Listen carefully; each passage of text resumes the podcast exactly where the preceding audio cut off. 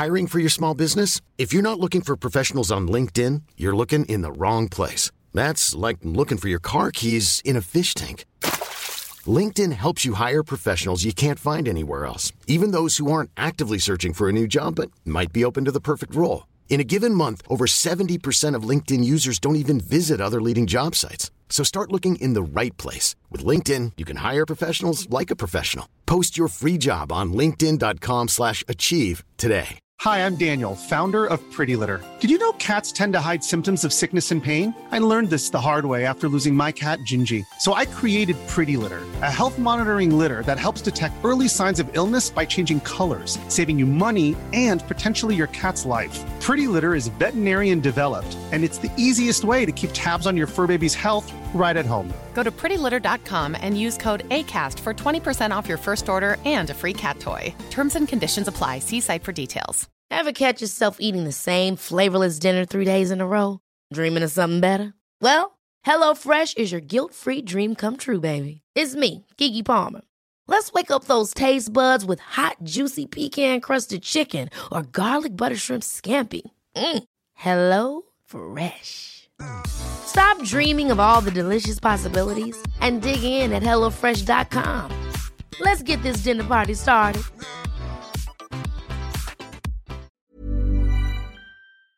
From MCIE. Inclusionists, here is some advice. Listen to more podcasts by disabled podcasters. And I've got two I want to introduce to you right now. My name is Tim Villegas from the Maryland Coalition for Inclusive Education, and you are listening to Think Inclusive, a show where with every conversation, we try to build bridges between families, educators, and disability rights advocates to create a shared understanding of inclusive education and what inclusion looks like in the real world. You can learn more about who we are and what we do at mcie.org. For this episode, I speak with Cheryl Green and Thomas Reid, both fantastic podcasters. Cheryl Green has worked as an access artist making creative and immersive captions for 10 years and audio description for five years. She brings her lived experience of chronic illness and invisible disabilities to her access work with independent content creators and awesome disability focused organizations, including Superfest, International Disability Film Festival, Disability Visibility Project, and Kinetic Light. She has made several documentary films and produces and transcribes her podcast, Pigeonhole. Shortly after becoming blind in 2004, Thomas Reid decided to reignite a dormant interest in audio production. After years of combining his interest in audio with advocacy, he was selected as an Association of Independents in Radio New Voice Scholar in 2014. During that same time, he began to produce his podcast, Reid My Mind Radio, featuring compelling people impacted by all degrees of blindness and disability. Occasionally, he shares stories from his own experience as a man adjusting to becoming blind as an adult. Thank you so much for listening. And now, my interview with Cheryl Green and Thomas Reid. I don't know who wants to go first, Cheryl or Thomas, but just Cheryl does. Te- Cheryl, tell our audience, tell our audience about your podcast. Uh, what is it about, and why is it important for you uh, to produce it? I, my mic was muted. Otherwise, I was going to say Thomas is going to say I want to go first. I beat you too. He beat you Uh, to my it. podcast is that's that's what I get for muting my mic. uh, my podcast is called Pigeonhole, and uh, I I started as doing a streaming radio interview show many years ago. You know, unedited, just automatically uploaded, just talk. Um, and now Pigeonhole is a much more focused and it's edited. Pigeonhole is kind of came from the idea of the way I feel like a lot of people in disability community are pigeonholed and, and put into a slot by mainstream non-disabled community and told who we are and what roles we should serve. And so it's kind of a commentary on that. Um, I've got some interviews on there. Mostly those are like re-edits and refining of earlier episodes, but it's a lot of storytelling and not so much straight interview. I try to keep the episodes super, super short. And uh, sometimes it's amusing on something that I'm going through and experiencing and want to chat about or make jokes about. Um, but it's primarily storytelling. I don't have non disabled guests on the show. All right, Thomas, you're up. I am up. so yeah, my podcast, Reid My Mind Radio, um, it actually started in a way with my blog. I had a blog that was called Reid My Mind, period, dot com. And, uh, I started, I was doing a lot of audio work with a advocacy organization and, um, yeah. And so at, at one point I was introduced to someone who let me know that there were opportunities to create new pieces of audio for a, an existing radio reading service. So if you don't know, a radio reading service is specifically for those who are blind and, and print, uh, print disabled. And usually what they do, they have readers who read like newspapers and, and things like that, uh, magazines, and, and it's a sent on a radio signal. And so you have to have this specialized radio. And so what they wanted to do was to make really, um, you know, new, new pieces, new, new sort of stories. And this was Gatewave Radio in New York City. And uh, I started making the pieces for them. And I was like, Hey, you know, no one can hear this. No one that I know at least, cause no one I knew was, you know, um, using this service. So I decided to just place that on my blog at the time and called it Reid My Mind Radio. Since it was audio. Sounded better than Reid My Mind audio. And at, at the first, I wasn't really interested in, in creating a podcast. Um, but then as I continued to make these stories, I was like, you know what? Let me make this into a podcast. And so that's how the podcast started. And, and really the podcast is, um, you know, it, it's what I like to say. It's I feature compelling people impacted by all degrees of blindness and disability. And occasionally I share some of my own experiences as a man adjusting to becoming blind as an adult. And, you know, I've branched out and I've kind of focused on certain topics. Now I'm like in a, a seasonal sort of approach and I'll have a theme. Um, but I'm kind of known now for doing a lot of a lot on audio description. Um, that's one of the things that I, I kind of try to cover a, a, you know, a fair amount on the topic of audio description. Can I jump in here? I Absolutely. just want to say that um, when I started, I did not want to do any personal stories. It was all interviews.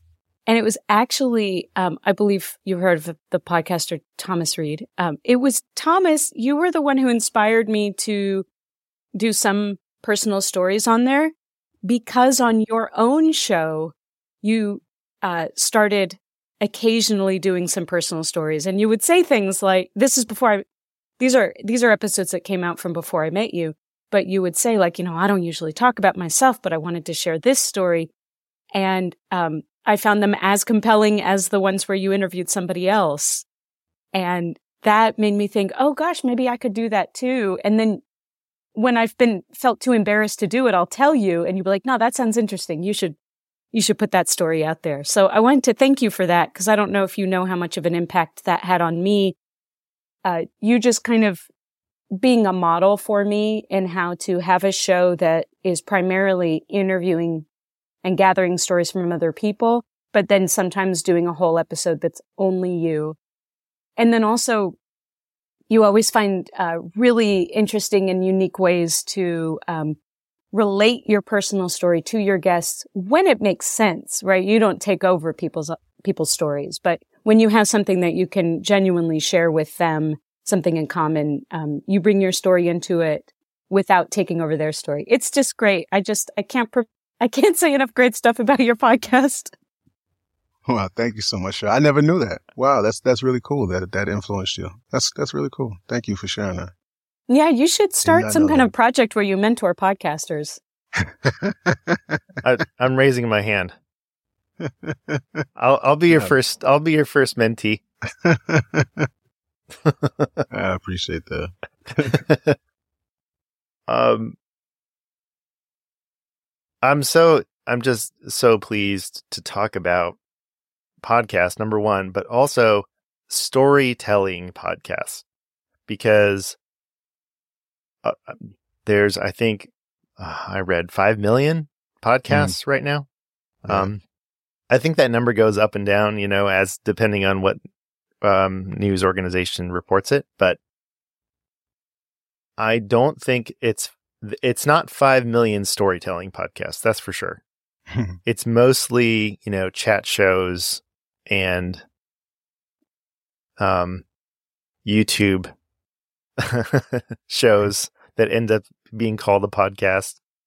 I have I I think it's just my um personal bias against video that I I almost refuse to call a a YouTube uh, show a podcast, but but it you know that's certainly uh, legitimate. Um, but with storytelling, it, it can be really vulnerable to talk about yourself, like you said.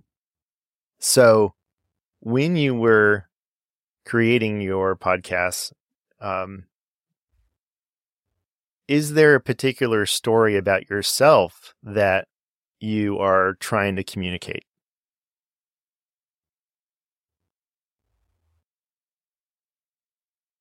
Who's going first? Well, you said mm first. No.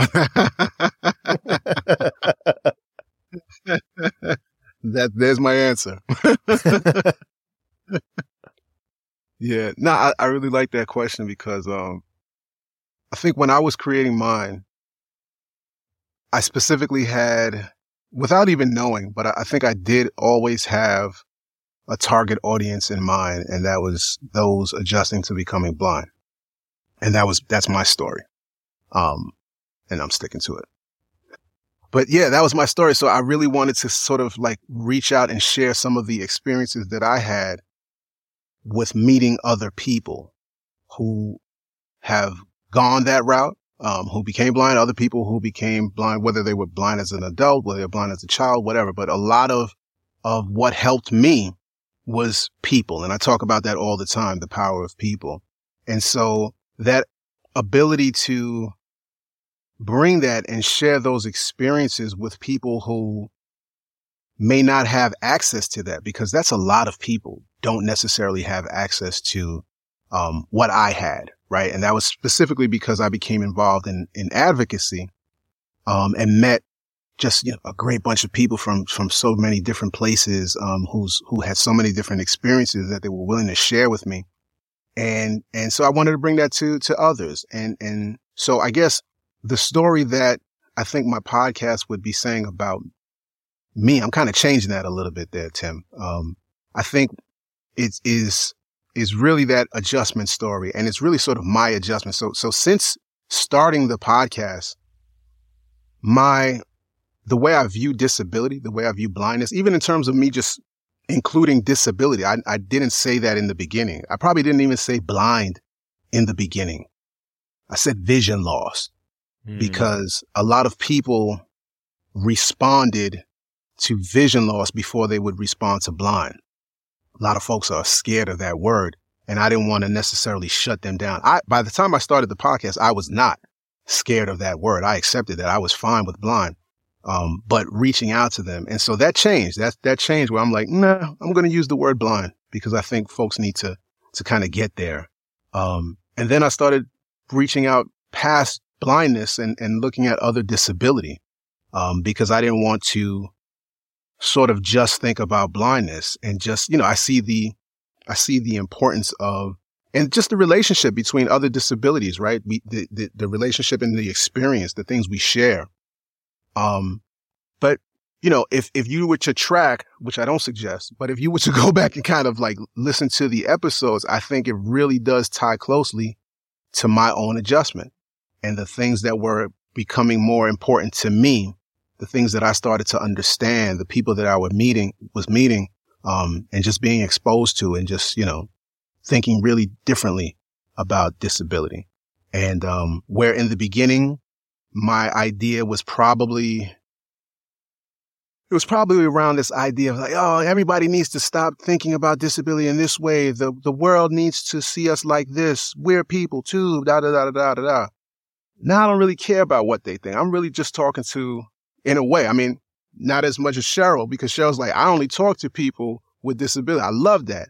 Now I have other guests. Sometimes I do have, not that often, but I, I would have guests who are not necessarily disabled, but I'm talking to, it's centering people with disabilities. And that's, that's where I'm comfortable. I like that. That's important to me. And so the podcast, I think follows that, that sort of journey to, to use that word. Sorry. but the podcast does. Let's follow that. It's okay. I didn't know journey was a, a suspect word. It's Apparently. used. Yeah. I mean, I know I overused it, so. So yeah. you that I, I enjoyed listening to that. Um, I think the story that I wanted to tell is, um, first of all, I really think that disability stories are best when they are made by and come from disability community. Um, when there's stories of like disability culture or disability art, or like Thomas talks a lot about that personal experience of adjusting to a disability, say, I think that kind of stuff is better made when the the producer or journalist or whoever it is is a disabled person. And I'm not saying that I do it the best, but I'm saying that when I have heard um, disability stories told by non-disabled mainstream shows, including my own when I was a guest on a mainstream non-disabled show, it didn't go well. It doesn't sound good. It um you get a lot uh, often you get the the host or the producer um being very welcoming of the guest but then slipping in all sorts of microaggressions and passive aggressive disbelief of the guest who that they they invited on their show um a lot of it is subtle and i've talked to people non-disabled people who don't recognize it don't hear it don't don't hear what was troubling about it. Anyway, it's not different from any other community in that when you have someone who is inside the community collecting and shaping and producing the story, uh, it can have it can have a lot of subtlety and sweetness to it that you just don't get from the disbelieving outsider parachute journalist kind of thing. So that was one thing I wanted to tell uh, one story I wanted to tell was, um, um, could I please have a little bit of space to share some of these stories? And then in terms of my own, well, I forgot what I was saying. oh, you, that a lot when so I don't good. have a screen. Oh. what was I going to share about my own story? Well, I guess in terms of my own story, one thing I want to share is, um, I don't think I ever hide that I have disability experiences and have had other disability experiences that I don't have anymore. Um, that, that's always at the forefront. I don't hide that. Oh, I got lost again. Um, uh, but my, but my narrative doesn't have to be shaped around the medical stuff. And that's what people, many people seem to want most from me and other people in the brain injury community is how did it happen? When did it happen? What were your impairments? What was rehab like? And I am so uh, not needed in that arena. There's enough people who already do that and who like to tell those stories um, that I go so far in the other direction and outright refuse to tell those stories most of the time. Now, I have shared people on my podcast when they share those stories because that's meaningful and useful to them. And, you know, sometimes I'll edit some of it out because I don't want to put that out there but not always. But in terms of my own story, like if you want to hear me shut down, that's the quickest way to shut me down. How did it happen? I'll be like, mm. next. And so I wanted to put out a show that was unabashedly focused on disability, but you don't get to hear a list of diagnoses and impairments and the name of my rehab clinicians and blah, blah, blah, blah. And no, you will not hear how it happened. The end. So that is what I wanted to share about my story. And you know, let me just say that I think Cheryl, you helped me like really articulate that years ago when, when, when you and I met. Um, it was something that I don't think I ever really got that deep into the diagnosis, but I did notice that especially when you're talking about blindness. When you talk about blindness, whoo, that folks are ready to tell you everything about, you know, how they lost their sight. If they lost their sight as an adult, that, that would be the case. Um, I don't find that with folks who are congenitally blind, but, and it was something that I always, always kind of like, I don't know, like it didn't feel right to me, but I didn't know how to articulate that. And then when you and I started talking, it was like, yeah, that, that's what I'm talking about. Like it was, it was that, it was that feeling.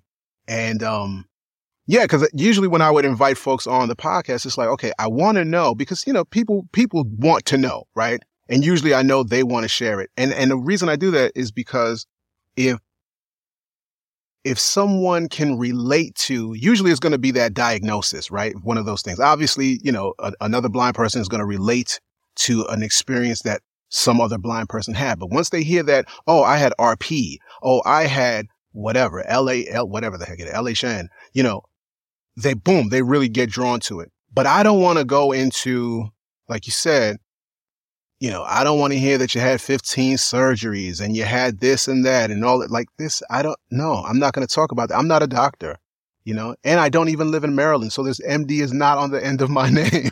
so. yes. and so, what? so yeah, so it's like, you know, wh- why should I get into that, into that conversation? But Cheryl definitely helped me articulate that, get, get better. Um, and just even the way I thought about this. So yeah, shout that's, out to you, Cheryl. Hey, that's yeah. so cool. And I just want to say, um, our friend and colleague, Nefertiti Matos Olivares was, uh, has a role on America's Test Kitchen Mystery Recipe. It's a kids cooking and food science show, uh, which I'll admit I didn't listen to before. But now that she's on it, I'm listening. It's great. I learned so many facts about water. You really, it, it is mm-hmm. for kids, but there's a lot of learning to be had. Anyway, um, she's a new character on the show and her character, like she, is blind. And so there was a lot. I, I was, I listened to it yesterday. The episode came out yesterday. I literally was crying listening to it because when she's introduced, they just, like they, they don't objectify her at all.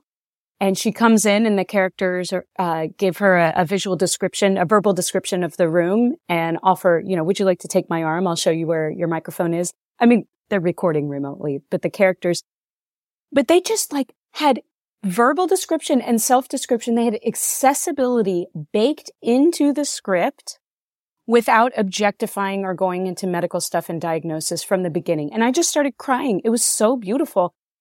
And then, of course, because it's a mainstream non-disabled focused podcast, they go into the medical stuff. And uh. Meggie Eggy, she's an egg timer. Uh, Meggie Eggy actually gives the diagnosis and discusses some of the, you know, uh, her experiences around vision and um, and I was like, aw, wah, wah. So, you know, sad trombones all over the place. But then Nefertiti, uh, just, it was just incredible because at one point the oven mitt, I forget her name, maybe it's Mitzi or something. The oven mitt, um, starts, uh, like, oh my gosh, I gotta write this down. And, uh, Maggie Eggy's like, you don't have to write this down. And listeners, you don't have to take notes either. You don't have to worry about remembering the medical stuff. You just need to know what my experience is and how I get around in the kitchen. And I start crying again. Um, and Nefertiti did weigh in and make major, well, I don't know major, but she did weigh in on the script. I think they wrote it and she came in and said, with my personal experience of blindness and of being somebody who does a lot of cooking, let me tell you how this egg timer would really talk about these things. And let me tell you what is a good way to represent, um, to represent this story and this character in this show. And I, I just can't imagine what the script was like before because, you know, they still did have Maggie Eggy hmm. get all medical and stuff. But she came right back to accessibility and to her access needs and what she can do and what uh, kinds of assistance would be useful for her. Um, and, and just being in that world together and not having to objectify the egg timer. It was phenomenal. I don't think they have transcripts, so sad trombones. Oh I cue no, you again. another sad trombone. yeah, but I I think I think Nefertiti just did such a beautiful job with um with her voice acting and bringing that character to life. But I so appreciate um the con- the control that she took over it and that they let her have because usually those non-disabled led shows do not let you tell your disability story in your words and from your perspective and they make you I mean when I was on a major podcast I, I got into a fight with the guy. I am not going to tell you how I got my brain injury. And he starts wah wahing at me and lecturing me and mansplaining me about how his audience needs this and that. I'm like, I Oh, know wow. what you think your audience needs. That is why I'm not telling this story. Anyway, they cut most of it out except the part where I sound really angry. So you hear me randomly like raising my voice to even though you don't hear what instigated it. And then they Oh, brought on a fact checker. They brought on a non-disabled guy who trains people to work with people with disabilities to verify what I had said about my own experience. It, it yeah. uh, in in the show, like as a part of the episode. They brought on this other guy Oh my who basically confirmed everything I said was true. I'm like, Oh, yeah, well, because it's goodness. literally my story, right? A non-disabled person. Oh my goodness. Yeah. So that's why pigeonhole. But I mean, hopefully you will Yeah. edit most of that. We'll edit. Yeah, we'll edit it. Or maybe maybe I'll just uh, you know, maybe I'll just leave. No, I won't leave it in. um, let me um, if I can, uh, let me just reflect on what you're saying. I think that. Uh, I I don't think I've heard this perspective before. Uh, like so put so succinctly about um like disability stories d- d- uh perspectives from a disabled person and honoring and not assuming that a person even wants to tell you know the how it happened story right? And um so i'm thinking i'm just kind of reflecting um for you know people who are even diagnosed late with you know with autism spectrum disorder right?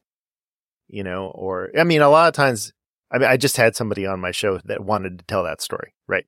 But um so of course i let them. But also not to assume that you know a person even even wants to um explain that and letting them and, and that's and that's totally fine and okay. You know you tell your story how you want to tell your story.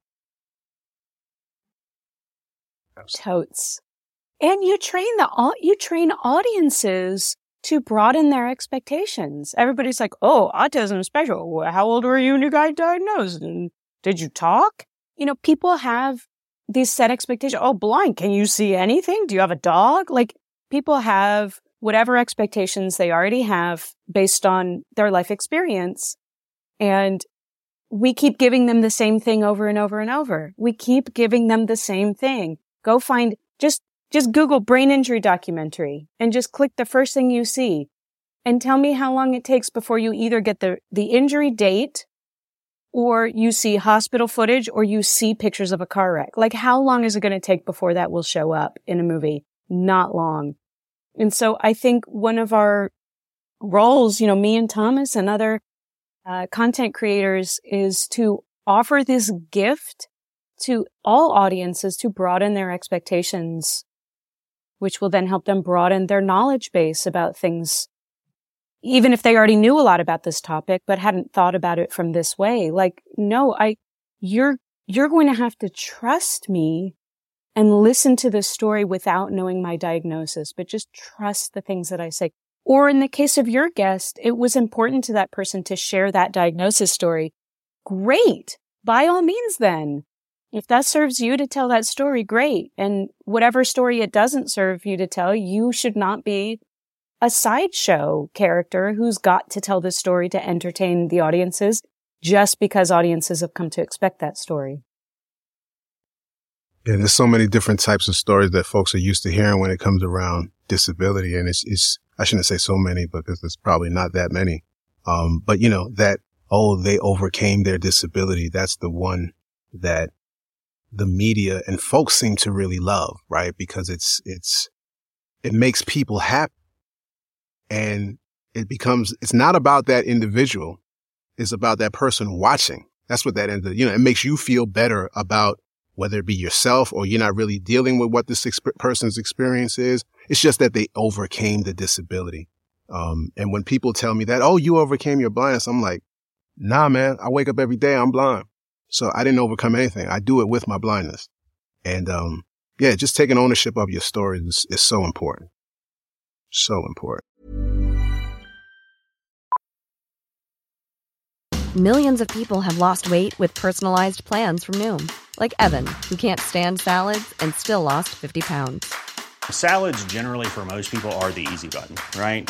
For me, that wasn't an option. I never really was a salad guy. That's just not who I am. But Noom worked for me. Get your personalized plan today at Noom.com. Real Noom user compensated to provide their story. In four weeks, the typical Noom user can expect to lose one to two pounds per week. Individual results may vary. I'm Sandra, and I'm just the professional your small business was looking for. But you didn't hire me because you didn't use LinkedIn jobs. LinkedIn has professionals you can't find anywhere else, including those who aren't actively looking for a new job but might be open to the perfect role, like me. In a given month, over 70% of LinkedIn users don't visit other leading job sites. So if you're not looking on LinkedIn, you'll miss out on great candidates like Sandra. Start hiring professionals like a professional. Post your free job on linkedin.com slash achieve today.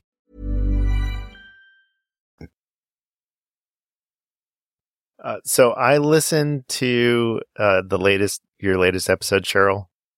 Um, and I don't remember was- what that was. it well, um, I don't. I'm not going to remember the name of the um guest or the or the you you said a specific oh, Carmen! phrase. That's Carmen. Yeah, Carmen. Yes, Carmen. And um okay, so I'm I'm I'm literally while uh he he was doing that immersive experience, I was like rubbing my eyes. Yay. You didn't tell you uh, you didn't tell the audience to do that, but I guarantee you people are doing that. um Awesome. but I guess that that's not even what I was going to say. What I was going to say was how you celebrated the experience, both you and Carmen, right? You shared a story, you know, your story of an experience. Um, I think you called it, you said at the very beginning of the episode, you said visual dis- disruptions, I think. Oh, oh, disturbances. That was the medical term. vi- Visual and you're like, ah, forget about that. And then, but like the the rest of the episode, uh, you're celebrating these wonderful things that you're both seeing, you know, and it was it was so just refreshing and wonderful, and made me like jealous that I wasn't I I'm not experiencing that. Although when you do like um rub your eyes, you do th- see things, right? And I was like, of course, of course. Um, so it was just so wonderful, and I'm really, really pleased that I I got a chance to to listen to that. And then, uh, Thomas, I was scrolling through your feed, and I caught a. This was a this was a while ago. It's I think a 2015 episode. I went all the way down, Oh boy.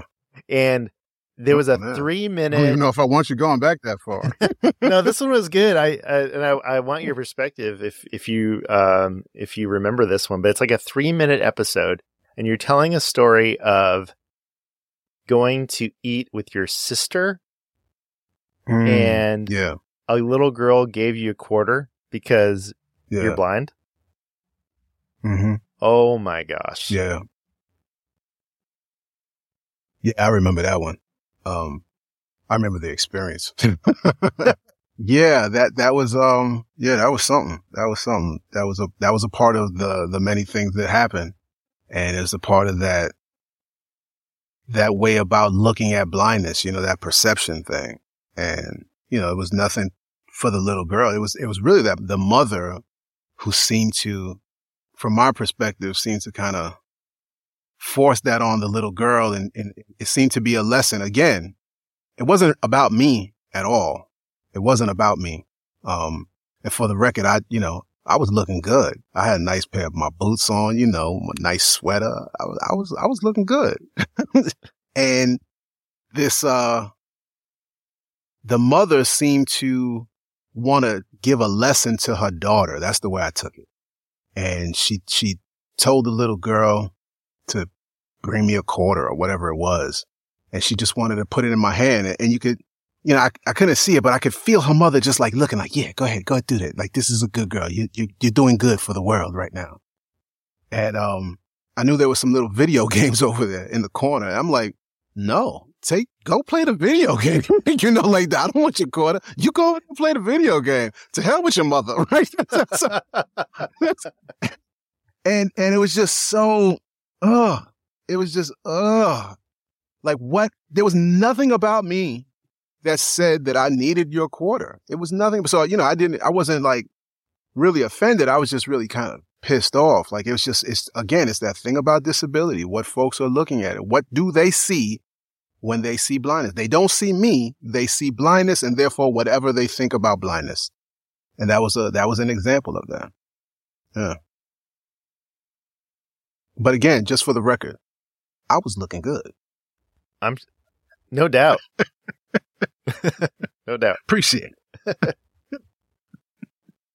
um, well, let's talk about pod access.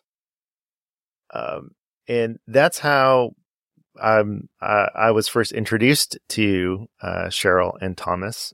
Uh, was actually through my friend and uh, former colleague Danielle, uh, who connected us. So very, very happy uh, that Danielle did that.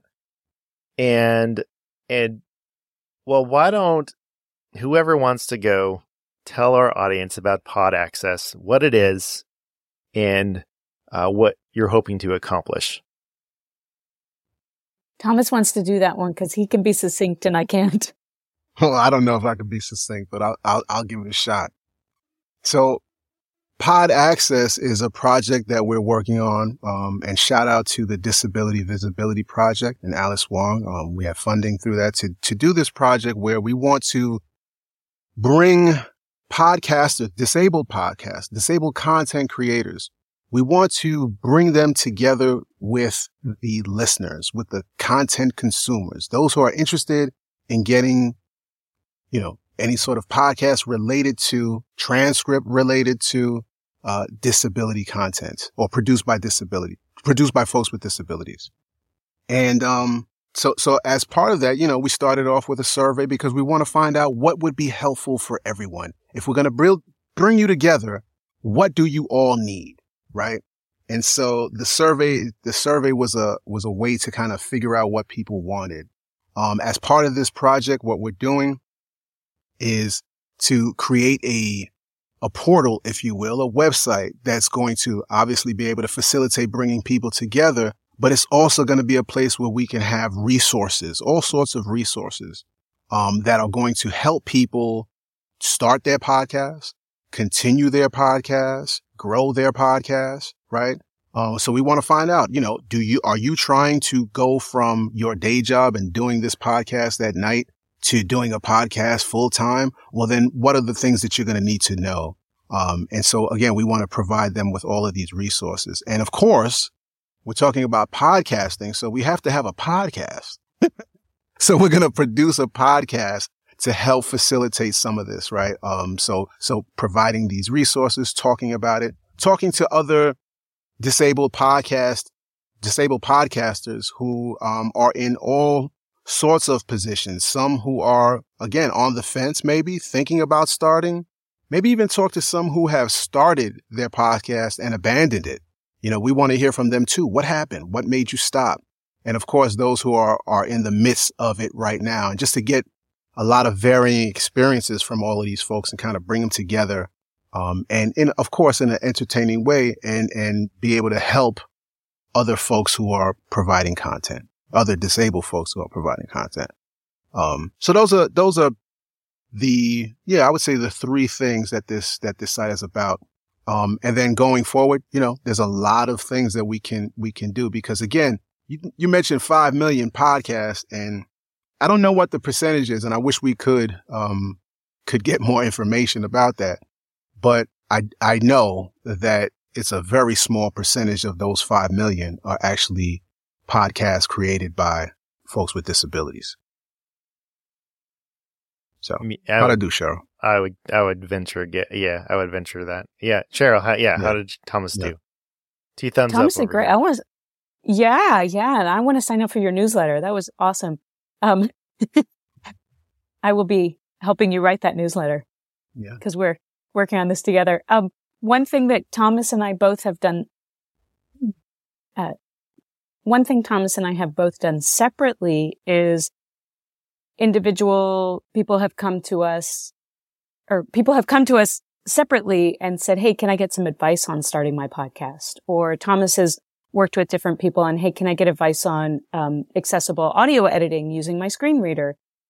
Um, and we have both on different occasions talked people through some of the steps to getting a podcast up and running.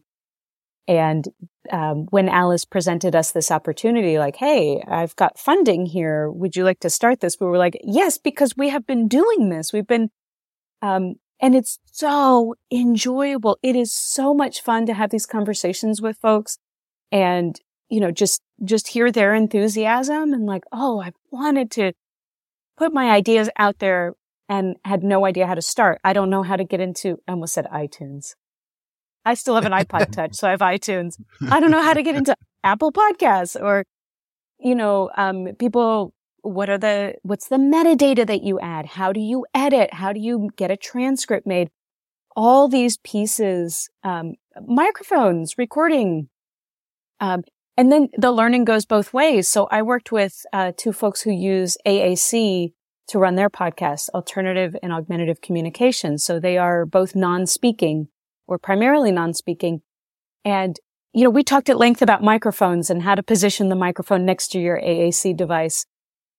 And we talked about all these pieces about putting, getting the podcast going and they got their podcast out, AAC Town. It's really good.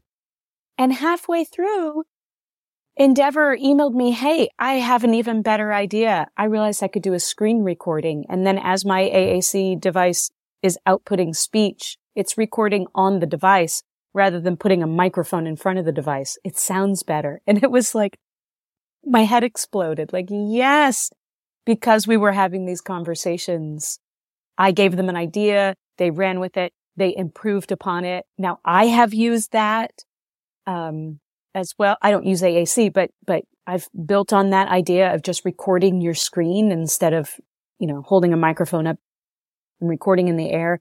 It's just wonderful. And, um, we've enjoyed talking to people as they get started. And it's very exciting to have this opportunity to formalize it. Um, a good week is when I get to meet, have three week, three meetings with Thomas per week. The sad weeks are when we only have one meeting, but you know, it happens. This is our second, this is our third meeting this week. Second, second, but then we're doing a thing on Twitter on Friday. So that's good. Anyway, it's wonderful. How- It's very exciting. How long have you known each other? Um, 2018? Yeah. Yeah, since 2018. Mhm. Okay. We used to talk on the phone once a year. Yeah, that's right. that's right. So So we would- 2018 really doesn't count. I think that was when, No. when we first met. Yes. And then But we would- 2019. We talked once in 2019 Yeah. and, then maybe once or that's twice in 2020. Uh huh. But we would talk about podcasting. We would talk So- about so you're like podcasting. and- podcast. Oh, I'm sorry interrupt you. It was podcasting and audio description, but I think we were primarily talking about podcasting. And then it grew into audio description. And then we had, we were on each other's podcasts talking about podcasting and audio description. We also right, talk about my cat. We don't only talk about podcasting and audio description. That's right. And that, that episode, that was good because I, um, I had a, a, a, big fail. And, um, that time when we were recording, cause I was recording at the time, um, and I still am, but it's a lot different in my closet. I, I set it up now as a, as a studio but back then it was just, it was sort of pieced together. And, and when we were recording, my, everything just went boom and it fell. And Cheryl didn't have like a, you know, a, a weirdo response. Oh, everything okay? Everything. Cheryl just laughed because I was laughing. And I was like, okay, she's cool. yeah. And then she took that and ran with it. So that was cool. yes, I kept it in the episode. It's so funny. I think you had your iPhone hanging in a coat pocket and it fell out. Yeah. And then, and I think your microphone fell over a couple times too. And I was just like, I, yeah. f- I feel this pain because I was also sitting in a closet, you know, clothes up against the back of my head and clothes right in front of the microphone or behind the microphone. Yeah. Um, it was, yes, it was completely delightful. You're like, um, podcast besties. Yeah.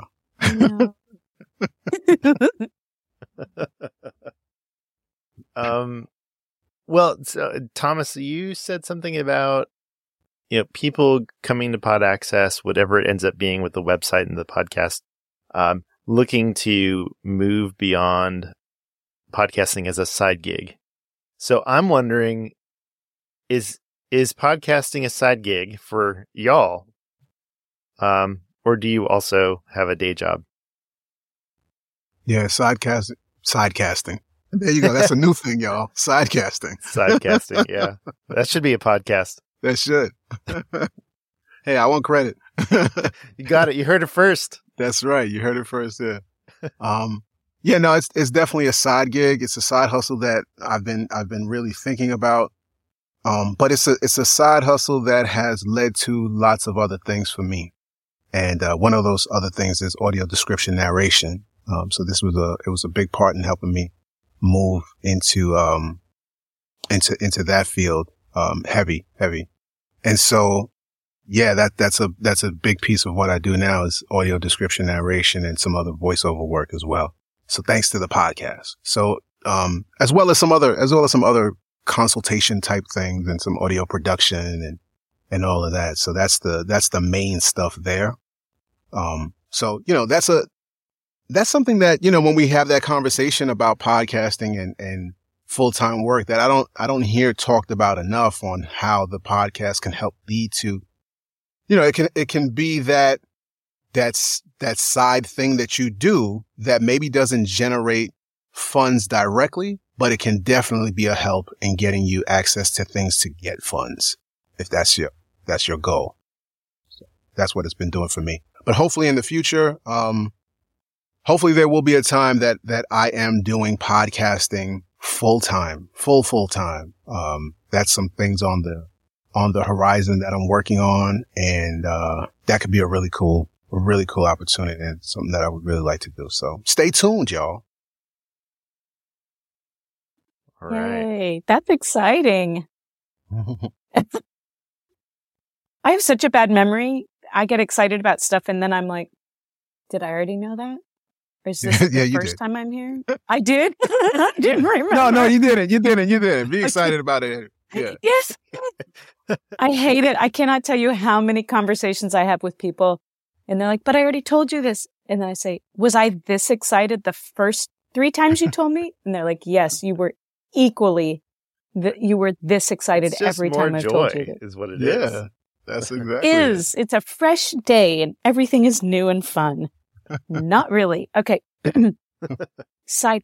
Yes, side project. It's a side project. I don't earn a dime from it. Um, I don't even remember to do it. I forgot. I just this morning I realized I don't have an episode for October. Um, I don't have the, I don't, I don't have the confidence to go out and promote and push my podcast to build my audience and then have an audience that's big enough that would bring advertising or sponsorship. I just, I just, that's, I just don't have it. So, um, for, it's just fun for me and it's just on the side. And I don't know, this past year or two, I'm not as consistent. It used to be one or two episodes every single month. And now it has, um, a little bit had to take the back burner while I've worked on other stuff it's not going away, but yeah. Either of y'all yeah. have any ideas for my episode for this month, let me know. uh, well, l- let me let me just say, Cheryl, you are a fantastic podcaster. Fantastic. Thank you. Oh. And there's, I le- and there's no reason why, um, you, like you, you shouldn't feel uh, proud of your work and content, and that people who listen would also like um, signal boost all of all of your stuff. So, so I, I'm again, I'm so happy to have both of you on. Um, such exceptional, um, creative people to share your podcast with our audience. But this is just in my in my estimation, this is just the beginning of our friendship. Uh, because I'm very interested. So, um, this podcast, Think Inclusive, the podcast has had been a side gig uh, when I started in 2012, and you know, you know, Cheryl, I think one year I only produced one podcast episode, and then you know the next year it was three, and then and then two, and then five, and then eight, and then twelve, and you know, and then in 2020, um, it was pretty much monthly, and then that's when I um, that's when I got my job uh, with the Maryland Coalition for Inclusive Education, which is you know how I know da- uh, Danielle, and and now it's my job. Um, but it's but podcasting is just a part of my job. It's not actually my job, although it sometimes it feels like it is because because of the amount of effort Hmm. and I know that you know exactly what I mean. so, um, so I, I think as far as podcasters go, uh, whether you know wh- whatever genre you're in or wherever you're where wherever you're coming from, um, you know, I think we all need a little encouragement to keep going. You know, so keep going, Cheryl. You're great at it. Okay, Keep going, thank Cheryl. you. I'll keep, going. Cheryl. Okay. well, let me know if you have an Uh, idea for this month because I got nothing. I think it should be all about Ruru. It should be all about Ruru. Is that your cat? Office manager who is a cat. Oh. Yes. Okay. Okay. Can I just say, To uh, one of my clients, yeah, to be clear, one of my clients has started calling him the regional manager, and I didn't have the heart to correct them. And now I'm kind of into uh, Ruru being the not just the office manager, but the regional manager. Wow. now, does that stick? I mean, can can they actually give the promotion, or I think you have to give that promotion? And does it Oh, come yes. with like a, a raise or what? I mean, that's you know, what's the salary change? Oh yeah, no, he got a raise. He got a raise. He actually gets more tuna fish to, on his Oh. food than he had been getting. Nice, nice, Yeah. nice. Go ahead, Ruben. well deserved. oh man. Okay, well, we are we're almost to an hour, folks. This this is this is too easy. This is too easy. Um so before I I do want to I do want to honor our time here. So is there anything else that we didn't talk about you want to make sure that we covered? I'm going to jump in rather than wait for Thomas to answer because I loved your question number seven, though, about messages for educators. And So let's do it. Um, Well, yeah. yeah. What do you want? What do you want to um, tell educators? In my imagination, Thomas was answering first again. Okay, but since I pressed, yeah, because I always want Thomas to go first. Okay. I think if, if I had a message for educators, it would be, you'll never believe me that I was actually practicing this answer earlier, which is kind of an illustration of the answer. And that is, um, is, this is right. Go off script. So, I should have written the notes down. I practiced it in my head and didn't write the notes down. I think it's really important for educators when you have students of any age who have, I'll speak from the perspective of chronic illness and invisible disabilities, that, um, I don't think that educators in training get enough training in this. And so I first want to acknowledge that you may get your teaching degree and your teaching license and do all the practical or the, the practicum and get out there and have your own classroom and you didn't get enough information in working with students with invisible disabilities. So I honor that about teachers, especially who are not in uh, special education teachers, especially. But I do also know that even special ed teachers don't get a lot of training in invisible disabilities, especially traumatic brain injury. And I think if, if I had a message for them, it, it would be to, um, really follow the lead of the student and believe the student, especially because I can speak from both brain injury and chronic illness that, that we change every day. Some days I need something and the next day I don't need that thing anymore, but I'm going to need it again. So you can't take it away you can't think that I was faking just because I did need it yesterday and I don't today. And some days I'm too tired literally to even move, but I sound the same and I smile just as much when I talk. And so you might not believe that I'm in pain and too fatigued to move. And so I'd encourage educators really to, like we were talking about before with expectations, broaden your expectations of people and really follow the lead of, of the students, including when the student can't articulate what it is they're feeling or needing. And it's just like, I don't know. I don't know what I need. This is hard. This is too hard. I can't do it. I don't know. I feel stupid. You know, a lot of times people want a bright side and say, you're not stupid. But follow their lead. Okay. I hear you saying that you feel stupid today. I hear you saying you feel like you can't do it and work, go with them following their lead. I think that is something that I feel like I haven't gotten enough of.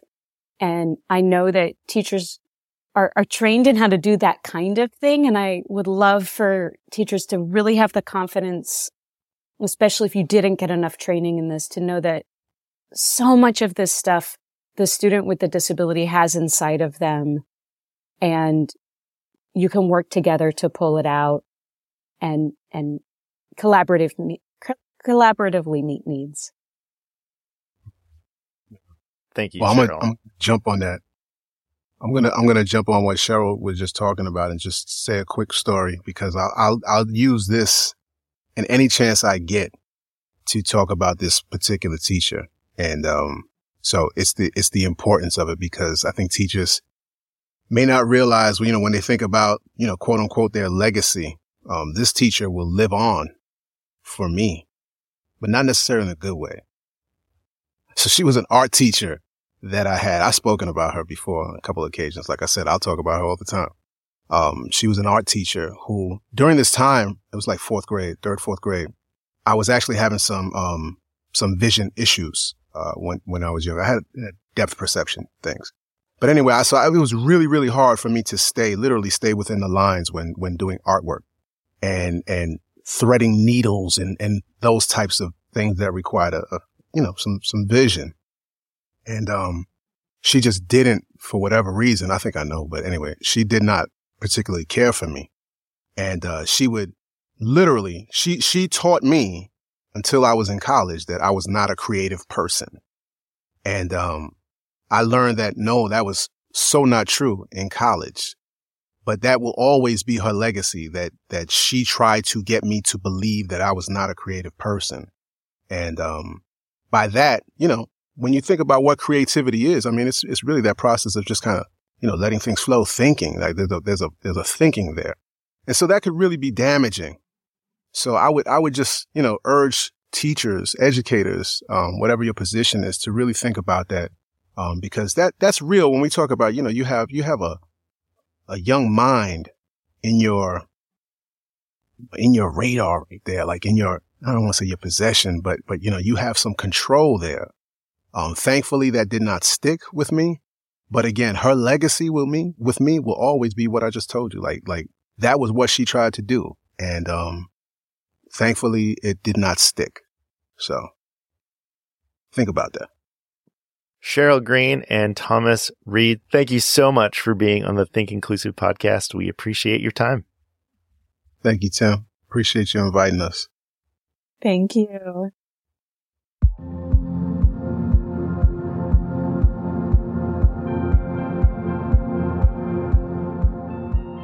Think Inclusive is written, edited, and sound designed by Tim Villegas and is a production of MCIE. Original music by Miles Credich. If you enjoyed today's episode, here is one way that you can help our podcast grow. Become a patron and get access to ad free episodes, behind the scenes posts, and a preview of MCIE's new podcast series, Inclusion Stories. Speaking of patrons, special thanks to our patrons Melissa H., Sonia A., Pamela P., Mark C., Kathy B., Kathleen T., Jarrett T., Gabby M., Aaron P., and Paula W. for their support of Think Inclusive. For more information about inclusive education or to learn how MCIE can partner with you and your school or district, visit mcie.org. Thanks so much for your time and attention, and remember, inclusion always works.